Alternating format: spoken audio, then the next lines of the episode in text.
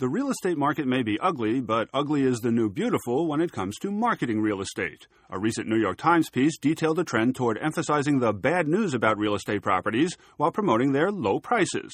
A Missouri homeowner, for instance, ran a classified ad for his house with this copy It's not pretty, it's not clean, it doesn't even smell good, but it's really cheap. Then there's the homeowner in Edina, Minnesota, a wealthy suburb of Minneapolis. The owner had his house on the market for almost a year without a single offer. In a stroke of desperation, he created the website worsthouseinedina.com. That approach is the wave of the present, says the Times, which could manufacture a trend out of three meatballs. But actually, the uglification of the real estate business has been around for over a decade. Since the mid 90s, an outfit called Homevestors of America has run an advertising campaign with the slogan, We Buy Ugly Houses.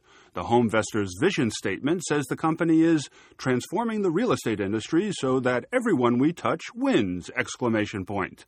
Toward that end, the Ugly House people have a slew of testimonial TV spots. We were in a situation where we wanted to downsize. We could no longer afford our home.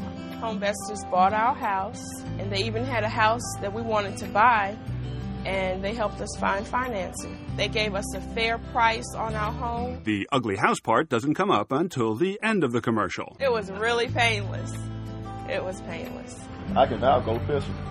Call Homevestors or visit WeBuyUglyHouses.com. According to the Times piece, 60% of the houses Homevestors buys are sold to real estate investors who refurbish the properties and resell them for a profit. But the resellers don't necessarily leave the ugliness behind. Just check out the video sharing website YouTube.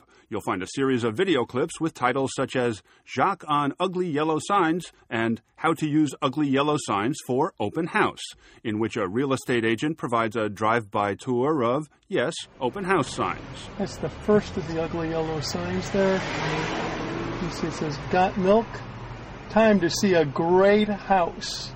This is how you do an open house, and that's your first sign. An open house is all about signage. How many signs can you get out? And a successful open house is money in the bank. Apparently, even when the real estate market is ugly, some people are still sitting pretty.